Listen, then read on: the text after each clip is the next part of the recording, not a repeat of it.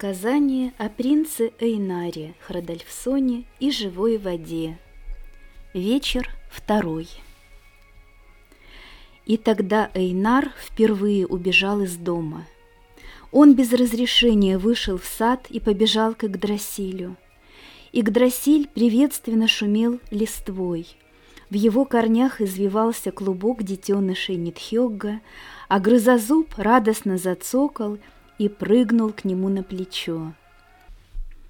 Эйнару сразу стало немного легче, и он, оглянувшись, полез по стволу и сел на толстый сук выше стены дома. Грызозуб соскочил с плеча и запрыгал по тонким веткам, поднимаясь все выше, и скоро скрылся в листве. Ему хорошо, он свободен и волен выбирать себе дерево сам. Ему нравится Игдрасиль, вот он и живет здесь. Так думал Эйнар, разглядывая окрестности. С этой стороны стена выходила на открытое пространство, небольшие аккуратные квадраты полей и веселые рощицы. А еще дальше линию горизонта размывала синяя дымка. Она манила его, пожалуй, больше всего, хотя он знал, что туда людям дорога заказана – уже много лет никто не возвращался из-за нее, и о судьбе смельчаков, решившихся пересечь ее, ходили самые фантастические слухи. Если он сейчас с ветки переберется на стену, а потом спрыгнет с нее на ту сторону, то окажется на свободе. Эта мысль привела его в такое сильное возбуждение, что он не раздумывал ни минуты и сделал все так, как только что придумал. Спрыгнув со стены, он огляделся и, не обнаружив никого вокруг, стража, видимо, ходила где-то поодаль, припустил через поле в ближайшую рощицу. Там он, забившись в кусты погуще, перевел, наконец, дыхание и осмотрелся. В роще было очень светло, как бывало только в их с Нэнси тайной комнате – в саду и даже на Игдрасиле было гораздо темнее. От такого обилия солнечного света Эйнар прикрыл глаза, а потом то открывал их, то снова закрывал, пока не привык как следует. Ведь в тайной комнате ему удавалось бывать лишь по нескольку минут, а потом нужно было возвращаться в сумрак дворцовых помещений. Это был чудесный солнечный день золотой осени, и Эйнар долго смотрел на игру ветра в желтой, красной, зеленой и оранжевой листве. Это было похоже на цветной витраж его тайной комнаты, только чудом оживший. Потом Эйнар встал и пошел дальше, в сторону таинственной синей дымки. Когда она стала совсем близко, уже смеркалось. В дымке, похожей на синий туман, проступали контуры деревьев. Эйнар вошел в лес. Он встретил в лесу маленького щенка, который скулил и дрожал от холода или от страха, а может быть от того и другого вместе – у Эйнара из его прекрасных говорящих глаз брызнули горячие слезы. «У щенка, как и у меня, нет никого на свете», — подумал он и прижал щенка к себе. Принц был всего лишь небольшим мальчиком, поэтому казался сам себе совершенно одиноким. К тому же становилось все холоднее и хотелось спать. «Хочешь, я буду звать тебя дружок?» — спросил он у щенка. Но тот уже засыпал, согретый и успокоенный. Эйнар тоже устроился на куче листьев, которые только что собрал, свернулся калачиком и уснул. Проснулся Эйнар ночью от холода. Его бил озноб, к тому же он начал кашлять. Ему показалось, что всюду мелькают огоньки — то тут, то там. Кто это? Светлячки? Нет, они играют в теплые июньские ночи. А это похоже на волчьи глаза. Эйнар вскочил на кучу листьев, крепко обняв дружка. Тот заскулил, наверное, тоже испугался. Пара огоньков приближалась бесшумными прыжками. Возле Эйнара послышалось шумное дыхание. Принц оцепенел от страха, но зверь не трогал его, а только обдавал горячим дыханием, что было совершенно не лишним в такую холодную ночь. А потом принц услышал шепот «Садись на меня и держись покрепче».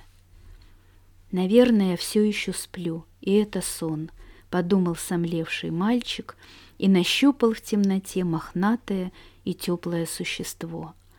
На ощупь забрался на него и крепко вцепился в густую шерсть, а потом понесся верхом. На спине неизвестного существа было так тепло и надежно, что Эйнар погрузился в блаженную дрему, не разжимая пальцев. Дружок посапывал за пазухой. Он тоже успокоился. Ранним утром двое стражников и крестьянин, работающий на поле, видели, как из ближайшей рощи выскочил огромный волк с ребенком на спине, несколькими прыжками достиг стены и бережно опустил спящего мальчика на траву. Потом также стремительно, огромными прыжками побежал обратно и вскоре скрылся в синей дымке на границе обитаемой земли.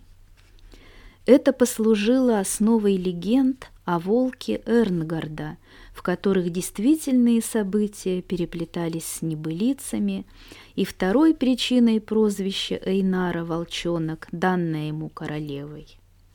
Некоторые глубокомысленно вспоминали обстоятельства исчезновения короля Хродольва, но сколько-нибудь понятного объяснения событий не смог найти никто.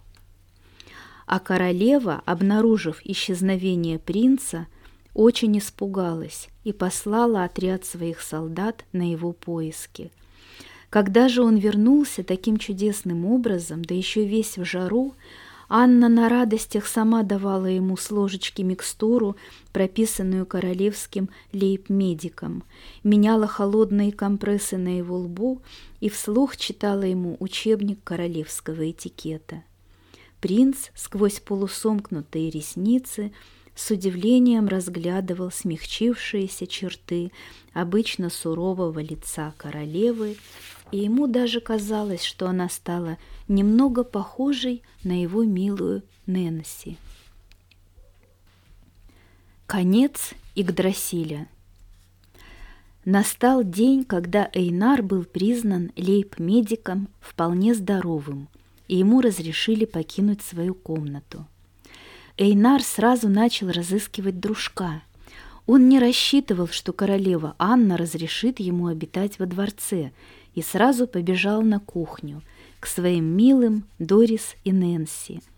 Надо ли говорить о том, что они обрадовались, увидев принца, как они обнимали его и целовали и в щеки, и в нос, и в макушку, и Эйнару стало очень хорошо.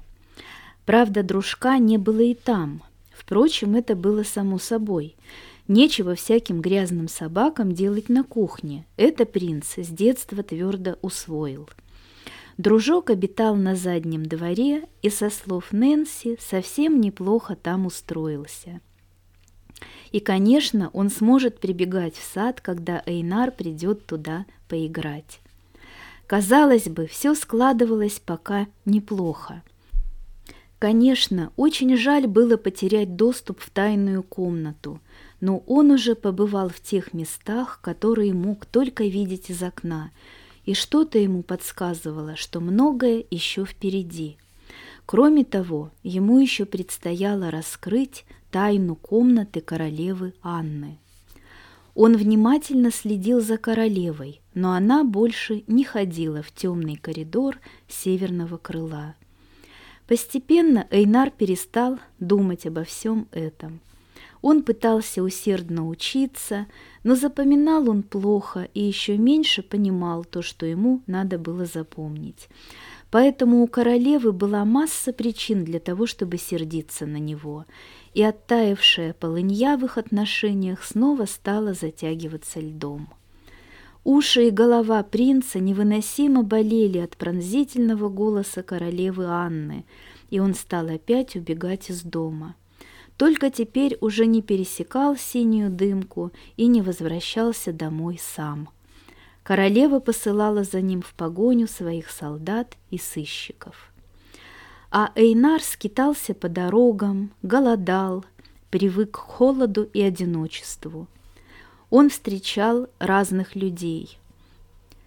Некоторые жалели его, пускали к себе, давая горячую пищу и кров над головой. Другие гнали от себя грязного попрошайку. Иногда даже спускали на него собак, таких же злых, как и они сами. И тогда принц думал, что у них, наверное, закрытые глаза и уши, и даже души. Он встречал таких же бродяг, как и он сам. Они делились с ним куском хлеба, и он делился с ними, хотя иногда кто-то постарше мог просто отнять его еду или одежду, да еще и отлупить. Принц понял, что он должен стать сильным. В драках он отстаивал свою свободу. И к своим тринадцати годам был уже покрыт шрамами, как старый солдат. И глаза у него теперь часто становились не чистыми и голубыми, как прежде, а холодными и серыми. Правда, они по-прежнему оставались говорящими. Бродяги его уважали, а некоторые побаивались за силу и он стал привыкать к этой вольной и полуголодной жизни, пока его не отыскали слуги королевы и не проводили обратно во дворец. На этот раз Анна встретила его молча и сурово. «Принц, хотите вы или не хотите, вам придется подчиниться необходимости и соблюдать все правила поведения, положенные принцу крови, наследнику трона и короны. Или же мне придется максимально ограничить вашу свободу. Поверьте, я пекусь о благе страны и о вашем собственном благе. Но вниманием Эйнара завладел другой звук. В саду пилили дерево. Это был обычный будничный звук – Время от времени сад нужно было расчищать, чтобы старые деревья сами не упали. Но в этот раз Эйнару стало тревожно. Он встал и подошел к окну. Пилили Игдрасиль. На его глазах дерево со стоном накренилось и стало падать. Игдрасиль, мой Игдрасиль, грызозуб, нитхёк, в отчаянии закричал принц. «Как вы могли?» Рывком обернулся он к королеве. Она увидела, что его лицо исказилось от боли и гнева и стало совсем белым, а зрачки стали как черные точки в серых лужах ледяной воды. И Эйнар был уже очень сильным. Он схватил подвернувшийся под руки стул и занес его над головой королевы, но не опустил — окинул в сторону и бросился бежать прочь. Перепуганная королева позвала стражу, велела схватить принца и запереть его в карцер. Эйнар не плакал, он ненавидел королеву. А ночью к нему пришли Дорис и Нэнси. Они смогли разжалобить стражу и им дали ключ от карцера, чтобы накормить пленника. Дорис принесла ему теплых творожных булочек – а Нэнси спела свою вечернюю песню, чтобы он смог уснуть. Для них он был все тем же Эйнаром, которого они любили. Конечно, и они увидели, как он изменился. Он не произнес ни слова, но его глаза сказали женщинам очень много. Он хотел покинуть карцер и дворец навсегда. И он просил за это прощения – ведь подозрение пойдет в первую очередь на них, его единственных настоящих друзей. «Эйнар», — тихо сказала Нэнси, — «уходи и не бойся за нас. Королеву сурова, но ничего очень плохого она нам не сделает». Как она могла убить Игдрасиль? С болью вырвалась из глаз Эйнара. Дорис и Нэнси растерянно молчали — Даже они, знавшие королеву всю жизнь, не могли понять ее. Дорис протянула Эйнару старый дорожный мешок. Он сложил в него булочки, застегнул куртку и обнял по очереди обеих женщин. «Вы моя настоящая семья», — глухо сказал он, — «и только вас мне больно покидать. Берегите дружка, ему с вами хорошо». И принц быстро пошел прочь. Волчонок кривого гримы Хорошо, что Эйнар знал сад и окрестности дворца, как свои пальцы, поэтому он смог покинуть их, оставшись незамеченным. В саду он тихо подсокал языком, и на условный звук из темноты прибежал верный грызозуб. Эйнар был рад, что белка вовремя покинула свое дерево и спаслась. И Нитхёк наверняка тоже вовремя ускользнул. Времени у них было достаточно, больше, чем у него сейчас. С грызозубом за пазухой он забрался на самое высокое дерево из растущих вдоль стены и перемахнул через нее. Остальное мы уже знаем. Никогда он больше не назовется принцем, у него останется лишь его имя да имя его отца. Отныне он Эйнар Хродольфсон. Эйнар Хродольфсон шел лесом вдоль синей дымки. Он не забыл ту давнюю встречу с волком, и хотя тот не причинил ему вреда, а даже наоборот принес его домой, все же опасался того, что не мог понять. Зачем было волку спасать его? Немного времени прошло, и в синем тумане Эйнар увидел свет костра. Он пошел к огню, потому что успел проголодаться и стосковался по людям. Вокруг костра было шумно и многолюдно. По всем признакам происходила там веселая пирушка. И когда он подошел близко, стало ясно, что это пирушка лесных разбойников. Они пели и что-то кричали друг другу, громко чавкали, поедая куски жаркого свертела. Они пили много пива и громко смеялись. Эйнар не привык к такому бурному веселью, но особого выбора у него не было. Он подошел к ним поближе и молча встал возле огня, протянув к нему озябшие руки. Многие лица обернулись к нему, увидев чужака. Притихло веселье, и тогда Эйнар сказал, «Здравствуйте, люди добрые, и позвольте согреться у вашего огня». Ответом ему был громкий и обидный смех. «Кто мы? Нет, ты слышал, Грима? Люди добрые, ха-ха!» Эйнар, в общем, и не ожидал теплой встречи. Он в прежних своих скитаниях встречал разных людей и знал, что чужаку предстоит испытание. Теперь он увидел, что большинство восклицаний адресуется кривому на левый глаз, пышно одетому разбойнику по имени Грима. А может, Грима было его прозвищем, что, впрочем, несущественно. Эйнар тоже обернулся к нему и спросил еще раз.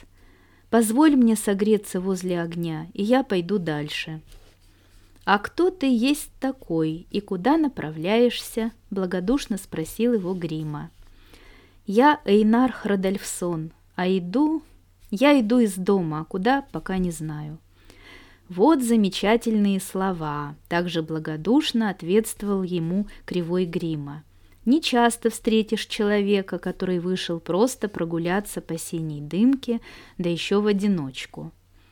«Я не совсем один», — ответил Эйнар и достал из-за пазухи грызозуба.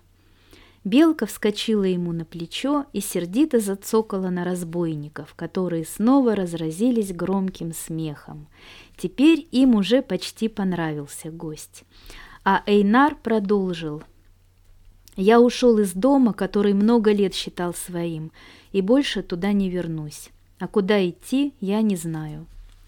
Грима сделал знак кому-то слева от себя – и тут Эйнар увидел паренька примерно своего возраста, с бедовыми глазами и шрамом на левой брови. Паренек ловко отрезал ломоть мяса от туши на вертеле и поднес его Эйнару. «Я Трюгви, ешь». Голодный Эйнар присел возле огня и впился зубами в кусок сочного мяса. Грызозуб уже нашел себе шишку с семенами и насыщался самым серьезным образом. Разбойники галдели и продолжали развлекаться. Некоторые завалились спать прямо тут же возле огня. Костер постепенно затухал, Тени легли на сосредоточенное лицо Гримы, который не отрывал взгляда от Эйнара. «А теперь скажи, мальчик, что ты умеешь делать? Я это должен знать, если оставлю тебя с нами. А мне это хочется сделать. Хотелось бы знать, почему. Может, ты волшебник из того мира, что за синей дымкой?» Эйнар изумленно помотал головой. «А там действительно есть волшебники?» Грима продолжал изучать лицо Эйнара. «Скажи, у кого из моих людей самая полная кубышка?» Эйнар быстро оглядел всех, едящих, смеющихся, спящих. Потом еще раз осмотрел медленно. «Вот этот!» Он уверенно показал на неброско одетого и скромно держащегося в тени мужчину средних лет. «Неплохо», мы его называем Скарф. Он действительно собирается со временем завязать с разбоем и открыть свое дельце, отвечал Грима. Никто не знает точно, сколько у него в кубышке, но он с ней не расстается ни днем, ни ночью. Помолчав, он добавил, «Ты мне подходишь. Пройдешь испытательный срок, а там видно будет». «Я только должен знать, что мне придется делать», – осторожно уточнил Эйнар. «Хе-хе, что делать? Грабить толстопузов, сынок, избавлять их от лишнего, неправедно нажитого богатства и мук нечистой совести. Вы согрели и накормили меня. Отчего бы мне с вами не облегчать страдания и сундуки толстопузов? Я остаюсь с вами», — весело сказал Эйнар и он остался. Скоро Эйнар Храдальфсон стал незаменимым человеком в шайке Кривого Гримы. Во-первых, он своими удивительными глазами видел насквозь настоящего богатея, а не того, кто только пышно одевался и имел богатый выезд. Во-вторых, во время ограбления он был незаменимым часовым – Никто лучше его не слышал, когда приближалась опасность, и нужно было покидать место преступления. И теперь, с одной стороны, он стал счастливой картой шайки, с другой вызвал зависть бывших любимчиков Гримы. А кое-кого он злил своим бестолковым бескорыстием. При дележке добычи ему, несмотря на юный возраст, доставалось столько же, сколько опытным и заслуженным разбойникам – а он мог отдать свою долю любому, кто бы не попросил его об этом. Ему было достаточно того, что он был одет, сыт и занят делом. Это позволяло ему все реже вспоминать свою прежнюю жизнь, тайну которой он берег даже от Трюгви, ставшего его ближайшим другом. Трюгви подозревал, что у Эйнара есть секрет – но он считал, что друг должен держать язык за зубами, если так надо. Однажды Грима во время очередного ограбления был ранен и лежал с лихорадкой. Этим воспользовались недруги и завистники Эйнара, чтобы свести с ним счеты. Они хотели наброситься на него во сне и убить, а вину свалить на городскую стражу. К счастью, Трюгви оказался поблизости и слышал их разговор. Он предупредил Эйнара о готовящемся нападении и предложил бежать из шайки. Лицо Эйнара омрачилось, но сомнений не было. Он не трус, чтобы бежать, а предупрежденный имеет преимущество – он положил вместо себя в постели скатанную одежду, и они с Трюгви затаились в ожидании нападения. Оно не заставило себя ждать. Нападавших было трое. Один из них занес большой камень над постелью Эйнара и с размаху опустил. Почти сразу они поняли, что их провели, но еще раньше Эйнар и Трюгви прыгнули на них сзади – Хорошо, что Эйнар успел получить несколько уроков бокса во время своих прошлых блужданий и сумел сделать несколько хороших ударов. И все же силы были неравны. Шум борьбы еще не разбудил остальных разбойников, и неизвестно, насколько это было бы хорошо. Схватка тем временем незаметно перешла из области синего тумана в необитаемый лес – Силы Эйнара и Трюгви быстро таяли. Все труднее им было подниматься на ноги после очередного удара. И тут из леса выскочил огромный волк. Он бесшумно схватил одного из нападающих и отбросил его в сторону, потом второго, третьего. Они громко вопили, держась за прокушенные руки и ноги, из которых вовсю хлестала кровь а Эйнар и Трюгви с изумлением глядели на тут же скрывшегося в чаще волка. Потом они переглянулись, и Эйнар, наморщив лоб, с трудом проговорил. «Я не хотел говорить об этом никому, но он помогает мне уже второй раз. А ты не догадываешься, почему и кто он?» Эйнар устало помотал головой. Тем временем вопли раненых разбойников разбудили всех остальных. Им перевязывали раны, а они вопили. К волчонку приходил его волк-оборотень, они оба колдуны. Как знать, что дальше могло быть с напуганными колдовством разбойниками, если бы не пришел в себя Грима и не поставил всех на свое место – он, если и верил в колдовство, то стремился извлечь из него практическую пользу и не собирался выслушивать вопли перепуганных бывших фаворитов. Эйнар был и остался полезным членом шайки, даже если это и было связано с колдовством. С тех пор Эйнара звали волчонком Кривого Гримы. Однажды Грима задумал ограбление королевского дворца – это была неслыханно смелая затея, потому что дворец охранялся очень хорошо. Кроме того, все знали, что королева давно заложила в ломбард свою золотую посуду и настоящие драгоценности, а те, что на ней, всего лишь искусная подделка. И все же она не могла расстаться со всеми фамильными реликвиями. Что-то должно было остаться во дворце в каком-то тайнике и все с надеждой посмотрели на Эйнара. Первое, о чем подумал Эйнар, была тайная комната его матери, единственное место во дворце, о котором он не знал ничего. Но он молчал, потому что на сей раз оказался в тупике. Может ли он сделать такое со своей матерью, даже если ненавидит ее? И не пострадают ли при этом Дорис и Нэнси – вот какие мысли стали мучить его. И он придумал кое-что. «Я пойду туда на разведку, один или еще с кем-то. Дворец слишком велик, чтобы я мог сейчас наверняка сказать, где могут быть сокровища». Грима несколько удивился, но признал план Эйнара разумным. Трюгви вызвался идти с ним, и снова это не вызвало возражений. Двое мальчишек, даже если и будут замечены, вряд ли смогут вызвать серьезные подозрения. Так и сделали. Когда на город опустилась ночная густая тьма, и во дворце один за другим погасли окна, Эйнар и Трюгви оказались под стеной сада. Трюгви подставил Эйнару спину, и тот забрался на стену, потом втащил Трюгви и оба спрыгнули в темный сад. Нэнси не спалось в эту ночь. Она ворочалась сбоку на бок, пела себе вечерние колыбельные песни, но даже они не помогли.